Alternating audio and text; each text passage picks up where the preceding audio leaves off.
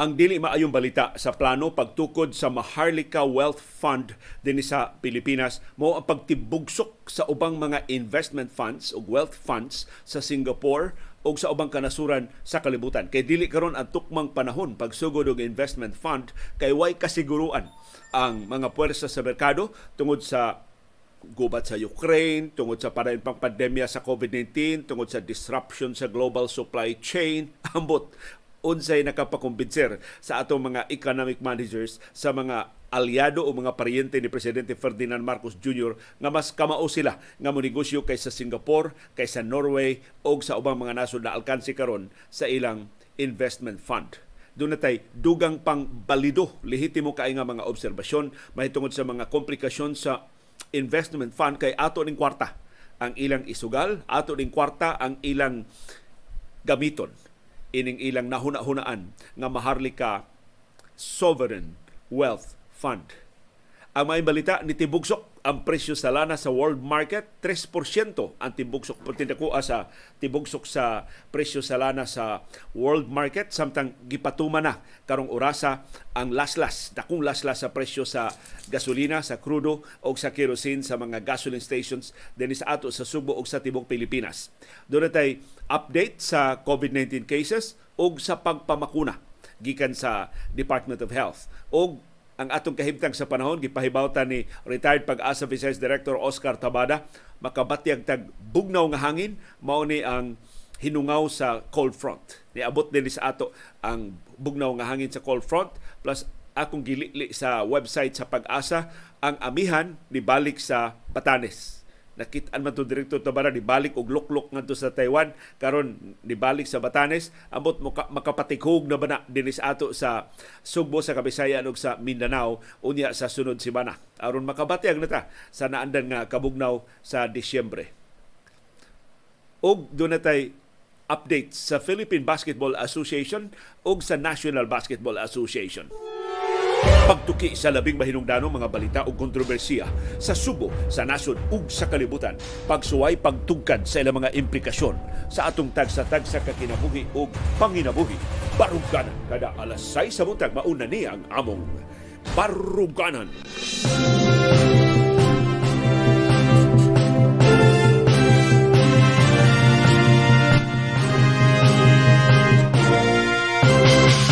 Live gikan diri sa Bukirang Barangay sa Kasili sa Konsolasyon, maayong buntag kanatong tanan. Pagbanag-banag yun kaming sibigil ng gawas mi diri sa among panimayo ug among aninaw ang tibok palibot perting tinawa sa atong palibot diri sa Bukirang Barangay sa Kasili sa Konsolasyon.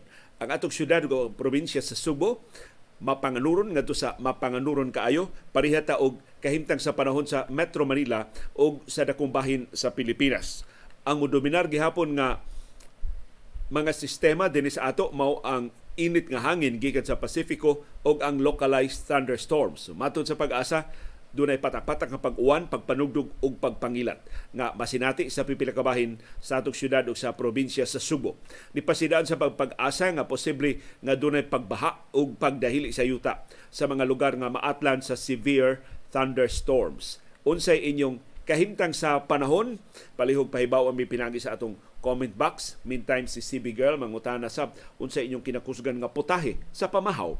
Pulog ibutang sab diha sa atong comment box aron magsayranay ta karong buntaga ug pahinumdom ninyo ang atong Lion Tiger Catholic Calendars padayon nagpaabot ninyo sa mga outlet sa Wow Travel and More sa Cebu City, sa Mandawi City ug sa Lapu-Lapu City. Daghang salamat sa mga nipahibaw na nga mukuha na sila sa ilang kalendaryo kahapon, mukuha sila karong adlaw sa unsa nga outlet.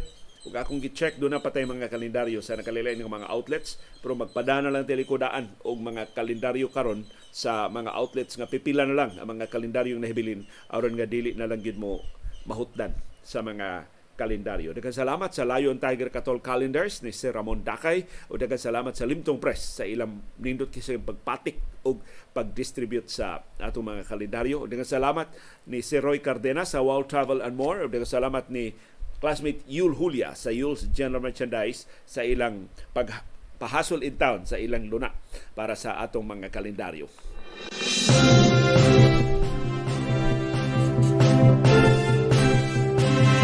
Kung Kaning higayuna gipatuman na sa mga gasoline stations din sa Subo ug sa bambahin sa Pilipinas ang dakong laslas sa presyo sa gasolina, sa krudo ug sa kerosene.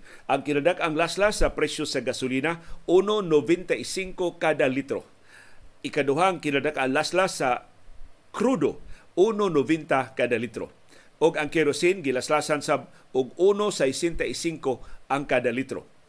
Ang maayo pa dyong balita, gilili na ko ang world market pagsugod sa itong programa karong buntag ni us-us og dulan 3% ang presyo sa lana sa world market. Kini tungod sa bati nga economic data gikan sa Estados Unidos. Unsay implikasyon kung bati ang ekonomiya sa Estados Unidos? Posibleng agresibo nasab ang Federal Reserve sa pagpasaka sa interest rate. Ug magkahulugan na baluya na sab ang kalibutanong ekonomiya. Mao nay rason ngano nga ang mga oil traders ni us-us ni paubos sa presyo sa lana sa merkado sa kalibutan tungod sa bati kaayo nga service sector data nga gipagawas sa Estados Unidos. Nakadugang ni sa kahigayunan padayon ang Federal Reserve pagpasaka sa interest rate manakod sa atong ekonomiya dinhi sa Pilipinas ug sa ubang kanasuran sa kalibutan. Samtang ang Group of Seven, kining pito ka industrialisado og demokratikanhon nga mga nasod uban sa European Union nisugod na og pahamtang sa price cap nga $60 kada baril.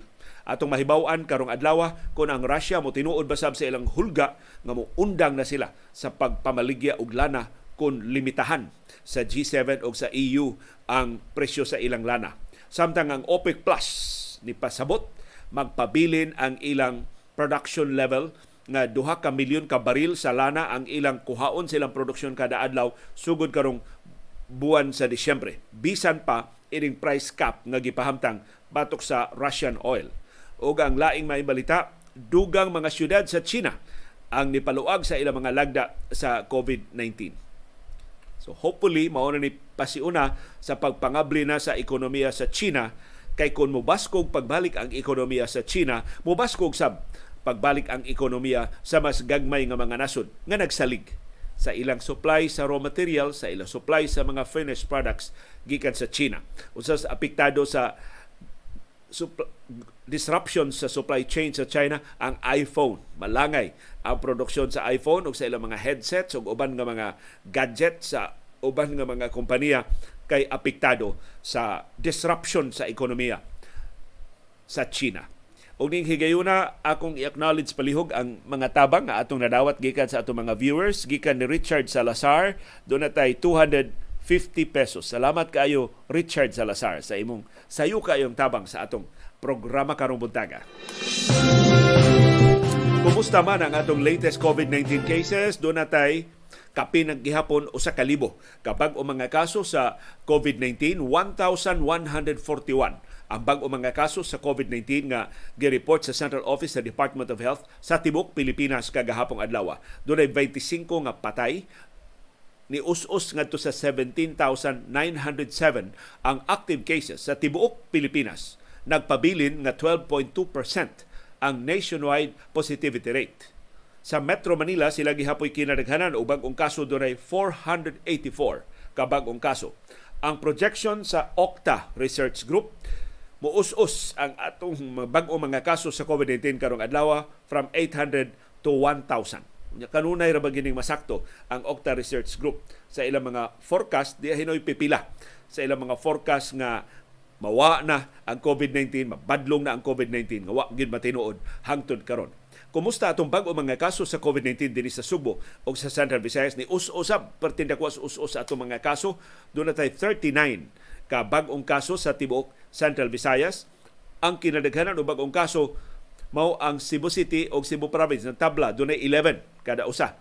Cebu City dunay 11, Cebu Province dunay 11 ka bag-ong kaso sa COVID-19. Ikatuto ang Negros Oriental dunay 10 ka bag-ong kaso sa COVID-19. The rest of the local government units single digit ang bag-ong mga kaso sa COVID-19. Ang Bohol dunay 3, ang Mandawi City dunay 3, Lapu-Lapu City dunay 1, ang Siquijor way bag-ong kaso sa COVID-19. Ang atong active cases sa Tibuok Central Visayas, less than 1,000 na. Maayon ni balita. na minusa na ang atong mga pasyente sa Sugbo, sa Bohol, sa Siquijor ug Negros Oriental nga naa sa atong mga ospital ug isolation facilities. 970 na lang ang active cases sa Tibok Central Visayas. Ang kinadaghanan og active cases mao ang Cebu City with 329, ikaduha ang Cebu Province 326, ikatuto ang Negros Oriental 106. The rest of the local government units, double digit, single digit na lang ang ilang active cases. Ang Bohol dunay 83, ang Mandawi City dunay 71, Lapu-Lapu City dunay 51, ang Siquijor 4 na lang ang ilang aktibo na mga kaso sa COVID-19. Pero palihog, di lang gihapon tamo kumpiyansa. Di gihapon tamo tangtang sa itong face mask sa crowded areas. Di gihapon tamo appeal. Bisa ganahan kita muli-li sa wa kinahalana nga mga tapok-tapok o tabang gihapon tag badlong. Bisa mutambong tag partid, physical distancing lang gihapon, di gihapon ta magsikit. Kung magsultianay, sulob lang gihapon ta o face mask, ato gihapong badlungo ng mga kiat-kiat.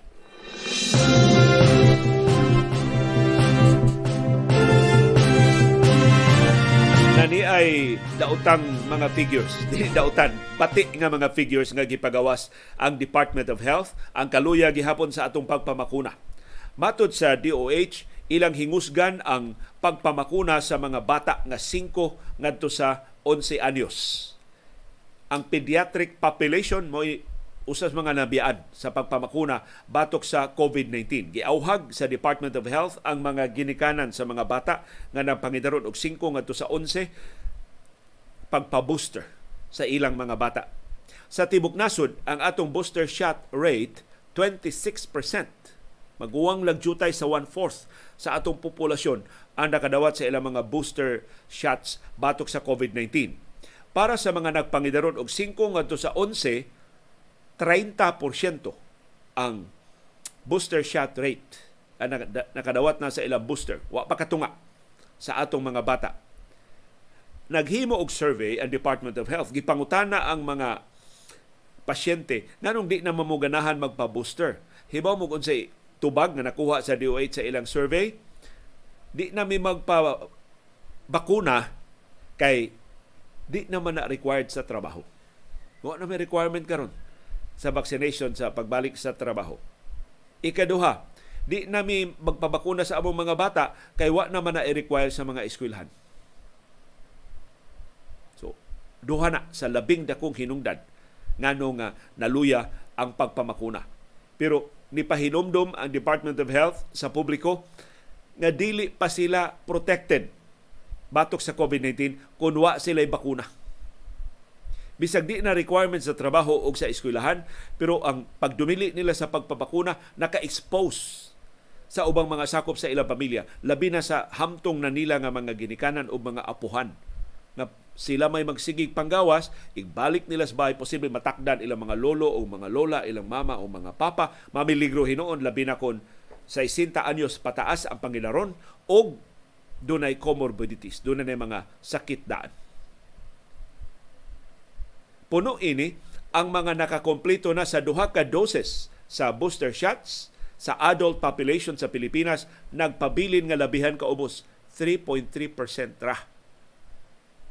Paita, no? So kanang 26% ang first booster na, ang una ra na nga booster shot, nakadawat na sa second booster 3.3% ra sa atong populasyon. Kitay usa sa labing ubos og booster shot rate sa tibuok kalibutan. Og dako ng hagit sa Department of Health og sa mga local government units. Pero ang atensyon gud sa atong local government og national government mao na ang pag-abli, pagbalik sa atong ekonomiya. Bahala na kun dili pa dako daghan kaayo ang nakapa-booster sa atong mga molupyo.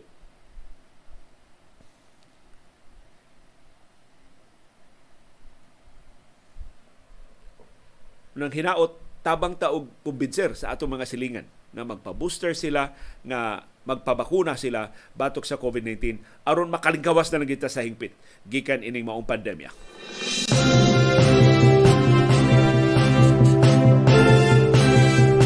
Karon ari na ta sa top tune sa atong mga balita karong buntaga, ang Maharlika Sovereign Wealth Fund. Pero sa di pa, unsa may inyong gihikay dia para sa pamahaw? Nangapi pa mi karong buntaga. Doon ako'y nabasahan nga igmata ko na nimo kung sayo ka mo mata sa buntag. Ayaw dayon inom og kape.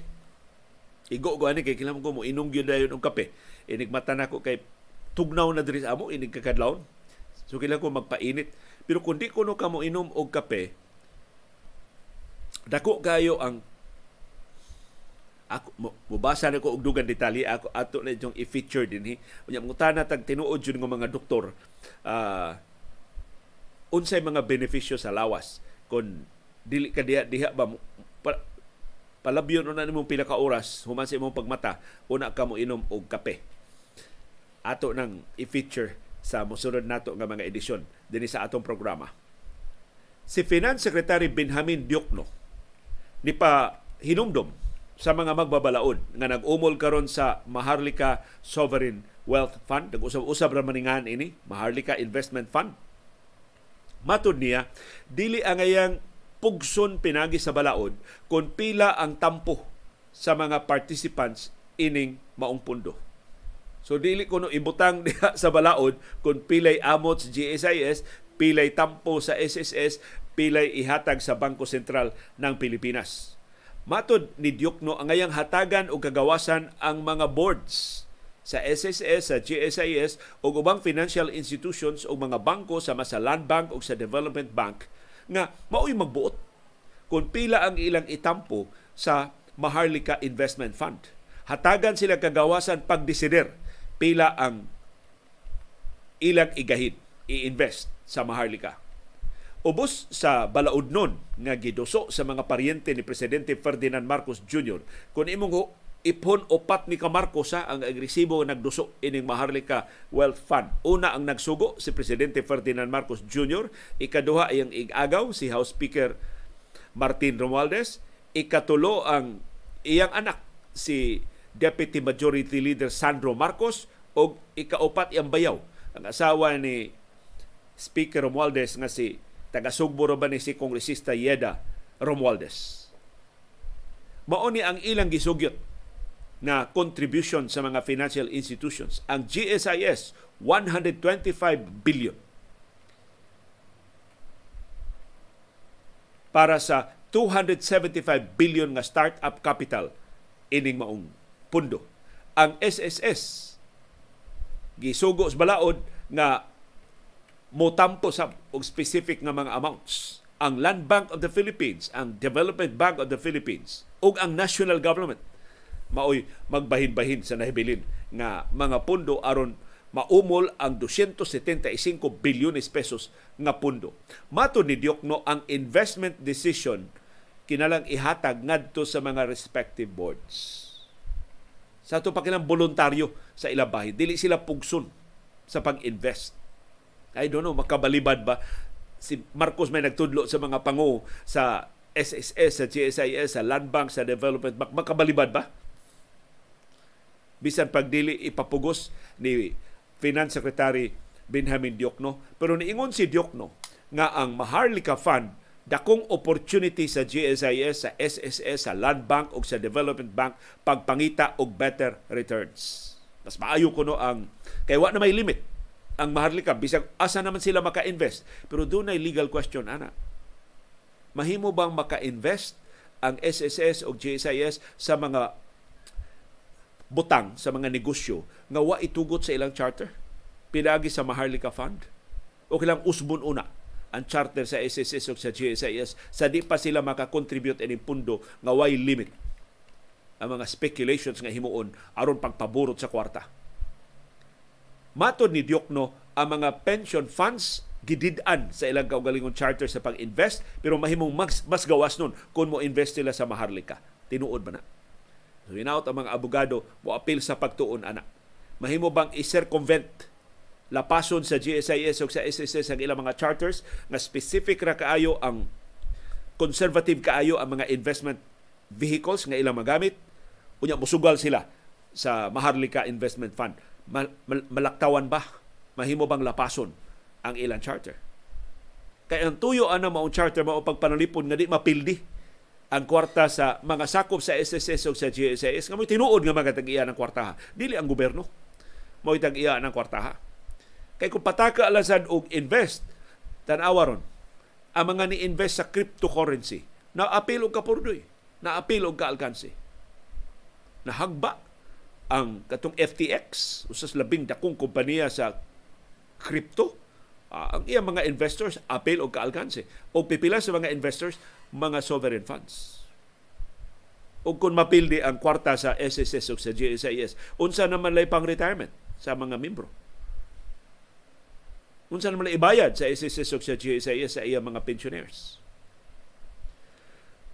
Atong ipuno sa obserbasyon ni Finance Secretary Benjamin Diokno ang mas komprehensibo na pagtuon gihimo sa kani Solicitor General nga si Florin Hilbay. Kay kini Diokno sa mas kay ni mga insulto mato ni Diokno daghan kay ni komentaryo sa Maharlika Investment Fund. Wa gani kabasa sa balaodon, mga ignorante na sila, pataka lang sa ila mga komentaryo. So karon atong tukion ang komentaryo sa nakabasa gyud ug nagtuon gyud sa balaodnon. Matod ni kanhi Solicitor General Florin Hilbay sa iyang basahan, sa iyang nasabtan sa proposed bill, murani og Coconut Levy 2.0. Murani part 2 sa Coconut Levy. Katong binuang nga Coconut Levy ni Ferdinand Marcos Sr. murag gipasubrahan pa sa iyang junior. Matod ni Hilbay, kining House Bill 6398, mauni ang numero sa balaodnon nga magtukod og Maharlika Investment Fund. So naas balaodon Maharlika Investment Fund. Pero sa ilang mga press releases, Maharlika Wealth Fund. Sa uban pa gid nila nga mga press releases, Maharlika Sovereign Wealth Fund. Bisag unsa langan ining maong pundo. Matod ni Hilbay, magtukod og Sovereign Wealth Fund uban ang initial investment nga 275 billion pesos gikan sa GSIS 125 billion, SSS 50 billion, Development Bank of the Philippines 25 billion, Land Bank of the Philippines 50 billion. Ang national government pahatagon sab og 25 billion.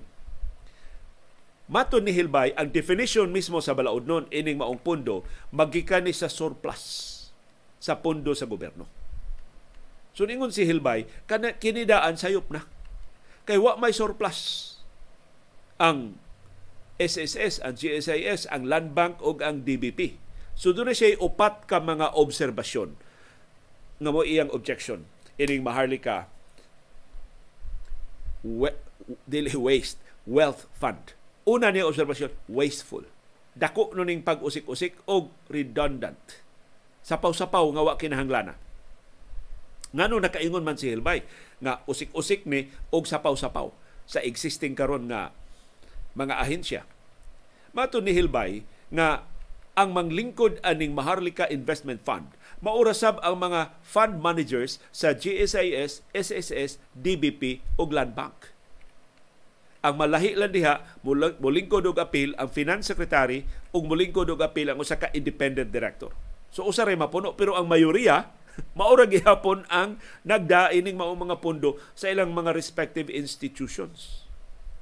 So kung gusto ta og better returns, ngano sila manghihapoy atong padadon? Kung wa ta matagbaw sa performance karon sa SSS, GSIS, Land Bank o DBP, ngano wa man nato ilisi ang mga leader kaysa magtukod ta og laing ahensya nga sila lang gihapon mo imuda? So balido kayo ang obserbasyon ni kani Solicitor General Florin Hilbay. Pero naasab sa balaodnon nga mahimo ang investment fund mutudlo og bag-o nga mga membro, additional members. Ingon si Hilbay, nanimaho ning cronyism ang mutudlo ang administrasyon. So ang ilang mga nakatampo og dako sa ilang kampanya mo'y ipanudlo ini nga posibleng dili kamao og negosyo. So madugangan hinon ang risgo sa mga Pilipinon nga maalkanse ang ilang kwarta. Ikaduha nga obserbasyon ni Hilbay, dili ni wealth fund. Kaya ang wealth fund, surplus. Ang financial statement sa SSS o sa GSIS, nag-deficit sila. Alkansi sila. Trinilyon ang alkansi sa SSS, binilyon ang alkanse sa GSIS. So ingon si Hilbay, mas maayo ning tawgon nga Maharlika Debt Fund. Kay inutang man ang kwarta, inutang gikas mga tag-iya. Ingon si Hilbay nga kanang scheme nga gikas inutang unya sa aran ka og ginansya, ang tawag ana Ponzi scheme. Pero sa Ponzi scheme, pangilad ning Ponzi ha, voluntaryo kang mutampo. Di man kapugso na ng Ponzi scheme, di man katiunag armas aron nga mutampo ka, ilaron kanila, pero voluntaryo ka nga mutampo sa aran ka og dako kang ginansya hangtod nga mailad ka. Sa mas ngilad pa ni ang Maharlika Investment Fund sigon ni Florin Hilbay kay dili voluntaryo, pinugsanay ang contribution sa GSIS o sa SSS. Unya ang resulta pareha sa Ponzi scheme, posibleng maalkansi lang gihapon tungod sa dili mao nga istruktura o dili mao nga rasyonal sa pagtukod ining maong pundo. So dili ni tawgon og Maharlika Wealth Fund, Maharlika Debt Fund, mao tukma nga ngan ini. Ikatulo, dangerous discretion. Ang Maharlika Investment Fund dunay hingpit nga gahong pagduwa sa kwartas katawhan. Sila ray magbuot asa nila i-invest. Unlimited ang ilang investment vehicles nga magamit. Ang Section 11 sa House Bill 6398 allows investments in cash, commodities, bonds, equities, derivatives, joint ventures, real estate, infrastructure, and any other investments as may be approved by the board. So why limit? Hasta crypto, mahimo silang mo invest o mahimo silang mailan. Dako kay risgo sa alkanse. So ang ilang discretion is running riot sigon ni Florin Hilbay.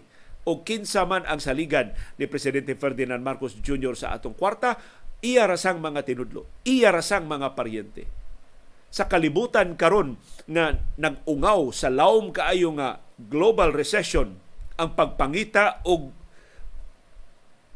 investments nga garantisadong mutubo ang ginansya, imposible. Daghan kayong nga balintong ng mga investment funds sa nagkalilaing kanasuran. Tungod sa kaway siguro, mura kang nagsugal o kasino sa imong pag-invest karon bisag unsa nimo kamayng laki sa kwarta kay unprecedented kining nahitabo sa atong kalibutanong ekonomiya karon. Ikaapat, financial black hole kining Maharlika Investment Fund. Kaya ang utang sa Pilipinas as of September this year, 13.517 trillion pesos. Pila ka porsyento ang atong utang sa atong nasudnong kita? 63.7%. Sa ato pa, kapina sa 60% sa atong kinatibuk ang kita ang atong utang. Mao ni highest in almost 2 decades. Ang pagtukod sa Maharlika Investment Fund, negatibo og epekto ni ining atong utang. Musamot ang atong utang. Kaya usas mga tinubdan sa kwarta sa Maharlika Investment Fund ang pagpangutang. Musamot kadako atong buhis. Naghisgot na og dugang buhis ang Administrasyong Marcos. Kaya usas mga tinubdan sa Maharlika Investment Fund, taxation. Mahimo sila mo pahamtang og buhis. Aron nga ang makolekta nga buhis, ipuno sa Maharlika Investment Fund. Madugangan ang atong utang, madugangan ang atong buhis, madugangan ang atong kalisod. Laing tinubdan sa Maharlika Investment Fund ang atong national budget. So ang atong General Appropriations Act next year, tibhangan na sana para itampo sa Maharlika Investment Fund. Kuwang nakarudaan ang atong nasunong budget sa atong labing dinalian nga mga panginahanglan, mas musamot pagyud na unya sa musunod nga katuigan kun madayon pagtukod kining Maharlika Investment Fund. So muna ang kani Solicitor General Florin Hilbay. Katapusang viewpoint karong buntag na akong i-share ninyo gikan sa tinuod yun nga ekonomista. Inilani siya nga kolumnista sa Philippine Star, pero sa dili pa ang panapos ni Hilbay mao nga niadtong dekada 70, si Ferdinand Marcos Sr. nagtukod og Coconut Levy Fund. Tuyo adto buhisan ang mga transaksyon sa lubi aron i-invest ang kwarta sa coconut levy. Nahibaw tag unsay resulta. Ang coconut levy gibulsa sa mga kronis ni Marcos na dili ka maong monegosyo, nagpahimo sa ilang kasuod sa presidente ug sa garantiya sa Republika sa Pilipinas, gipataka la gasto ang coconut levy na alkanse. Gikawat ang coconut levy, gipalit og shares diya San Miguel Corporation, karon na nabawi pero wa paghihapon hingpit kapusli sa mga mag-uuma sa lubi. So kini mas grabe pene sa coconut levy fund ang Maharlika Fund. Unsay sulti ni Boo Chanco, tinuod yun nga ekonomista. Matod niya, ang unag yung nasuod siya ang pagkadungog niya sa Maharlika Fund, mao ang 1MDB scandal sa Malaysia. Investment fund, ang sovereign fund sa Malaysia, gikawat sa ilang kaugalingong primero ministro o siyang asawa. Siya ang bintaha sa Malaysia, doon na sila'y rule of law. Ang ilang sistema sa hustisya, nakadoot sa ilang primero ministro, gipriso ang ilang primero ministro ug ang iyang asawa. Dinis ato wa pay na priso. Napriso si kanhi presidente Erap Estrada pero gipardon dayon ni kanhi presidente Gloria Macapagal Arroyo. Napriso kadiyot si kanhi presidente Gloria Macapagal Arroyo pero gipagawas ra sab dayon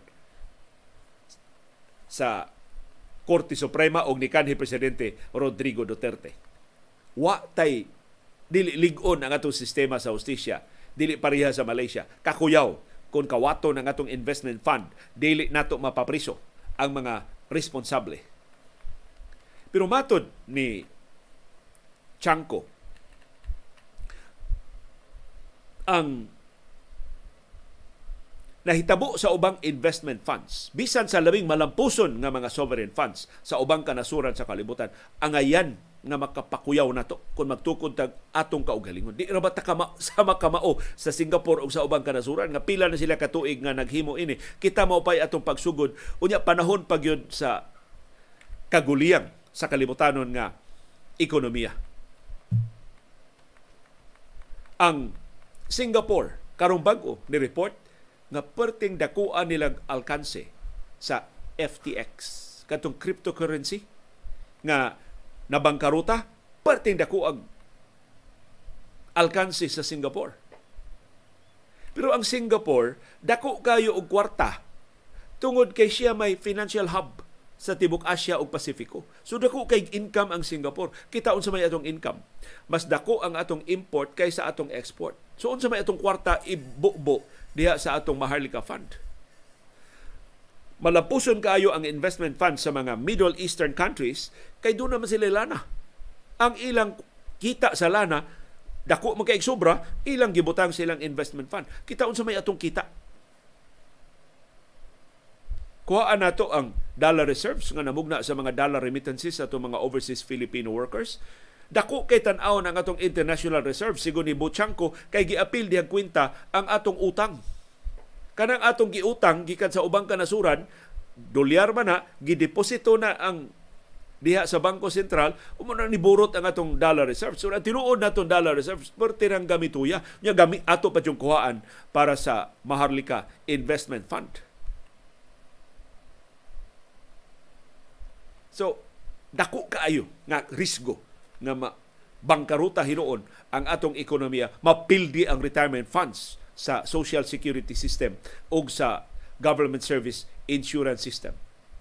Naningon si Diokno, ang Saudi Arabia o ang Norway, balambuon kaayo, dako kayo ilang sovereign wealth funds, kay doon na sila surplus forex earnings gikan sa ilang exploitation sa ilang oil resources. Ang Singapore, duha ang ilang sovereign wealth funds, kay perting dakuan nilang kita isip trading hub sa tibuok kalibutan, di lang sa Asia o sa Pasifiko. In fact, karon tungod anang kaguliyang des Taiwan, gihulga silang sulngon gyud sila sa China. Ang labing dato nga mga negosyante sa Taiwan, nakahuna-huna na, kuhaon ilang kwarta sa Taiwan, ilang ibalhin sa Singapore. Kaya para nila luwas gyud nga destinasyon ang Singapore sa ilang kwarta. Sa atong kaso, man ta o gi-invest sa atong investment fund. Atong hilabtan ang retirement money sa GSIS o sa SSS nga na problema ng daan, na alkansi ng daan. Si anhing presidente Ferdinand Marcos Sr. sa iyang kakawatan, sa iyang kakanahan, wag yun manghilabot sa SSS. Pero ang iyang junior, huwag ka ikom. Hastang SSS gihilabta na.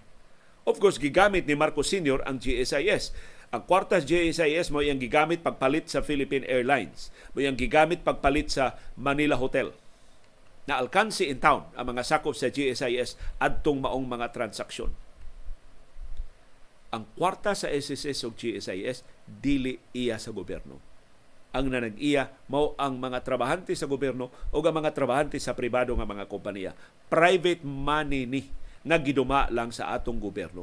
Mura ni siya og forced savings. Kay di man ni voluntaryo ang membership sa GSIS o sa SSS. Employed gani ka, automatic yung ka mo contribute sa SSS o sa GSIS. So forced savings ni. Pero mao ni forced savings nga makaayo.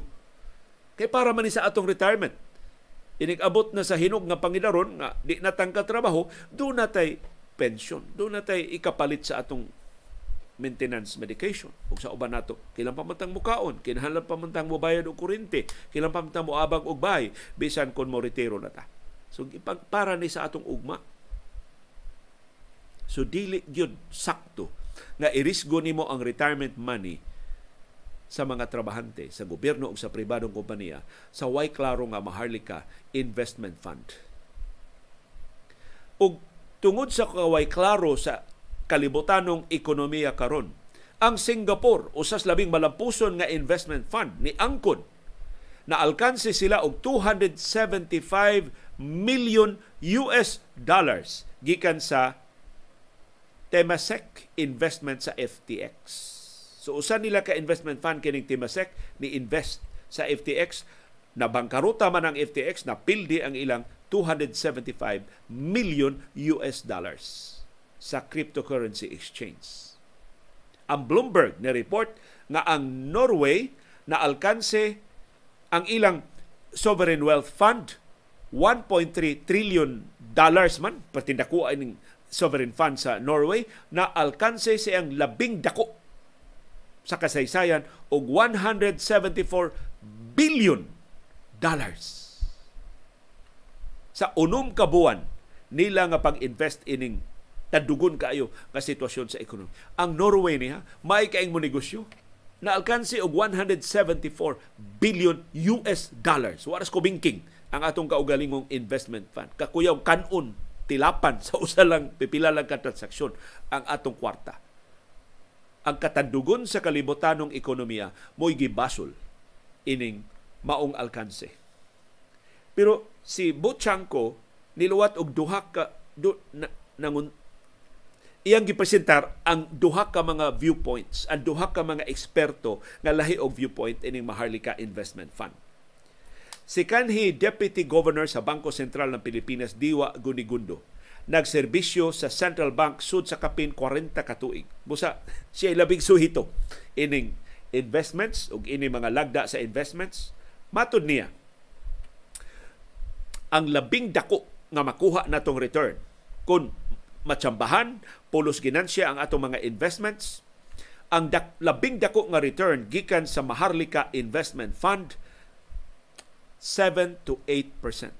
Motubo ang kwarta og 7 ngadto sa 8%. Og kana dako na kay na nga ginansya. Mao nay best scenario sa atong investment fund. Pero ingos Guinigundo, kanang maong return malabwan pa na nimo kun ang kwarta nga imo utang i-invest sa Maharlika Investment Fund, imong i-invest sa edukasyon, imong i-invest sa skills training, imong i-invest sa public health, imong i-invest sa labing dinalian, labing importante ng mga panginahanglan sa nasod karon. Malabwan pa ang return. Tarungon mo pag-edukar sa mga bata, maayo ang ilang ang sistema sa edukasyon, inigtrabaho ini mga bata, kapila pilun ang nasudnong katigayunan. Himsog ang imong katawhan, dili magsige og kasakit, kay ni-invest ka sa public health, ang ilang productivity mo sulbong pag-ayo, di man mga absent sa trabaho kay di man mga sakit, di man makagasto ang gobyerno og dako sa ilang pagkaadto sa atong mga ospital.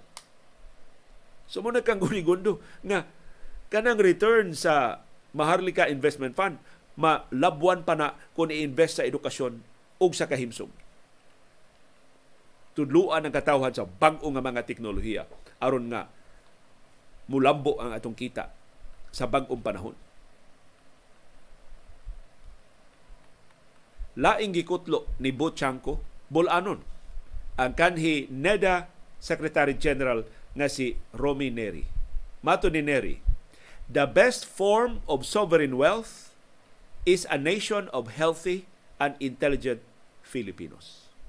So mangita tag sovereign wealth ang edukado o himsog nga mga Pilipinon, ang labing dako nato, bililho nato nga puhunan.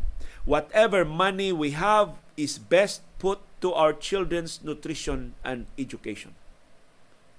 Kung doon na tayo kwarta, atong ibukbo sa edukasyon o kahimsog sa atong mga bata. Both are in very poor state. Nabian nato sila. Og ang panapos ni Boo Chanco, ang labing dakong problema sa Maharlika Investment Fund kay ang mga cronies ni Marcos nga naglaway na, nagpanilap na nga mo kuha sa bahin ining Maharlika Investment Fund. Dili maayo nga mga investors, dili maayo nga mga negosyante. May lang sila mo paburot sa ilang mga bulsa o personal nga mga interes.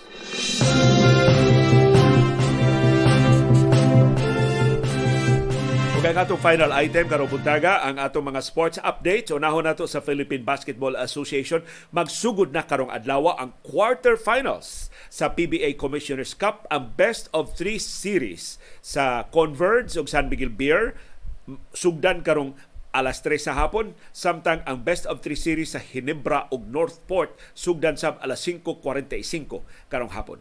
Samtang schedule sa mga duwa sa National Basketball Association, alas 8 karumbutang Milwaukee Bucks manung sa Orlando Magic, alas 8 karumbutang Los Angeles Clippers manung sa Charlotte Hornets, alas 8:30 karumbutang Oklahoma City Thunder manung sa Atlanta Hawks, alas 8:30 karumbutang ang Boston Celtics manung sa Toronto Raptors, alas 9 karumbutang ang Philadelphia 76ers manung sa Houston Rockets, alas 9 karumbutang ang Miami Heat manung sa Memphis Grizzlies, alas 9:30 karumbutag Phoenix Suns manung sa Dallas Mavericks, alas 11 karumbutag ang Indiana Pacers manung sa defending champions Golden State Warriors. Nagkasalamat yung padayon nga pagpakabana o pakigbisog pagtugkad sa mga implikasyon sa labing mahinungdanon nga mga panghitabo sa atong palibot. Aron kitang tanan makaangkon sa kahigayonan pag-umol sa labing gawasnon, labing makiangayon ug labing ligon nga baruganan. Maukadto ang among baruganan. Unsay imong baruganan? Nagkasalamat sa imong pakiguban.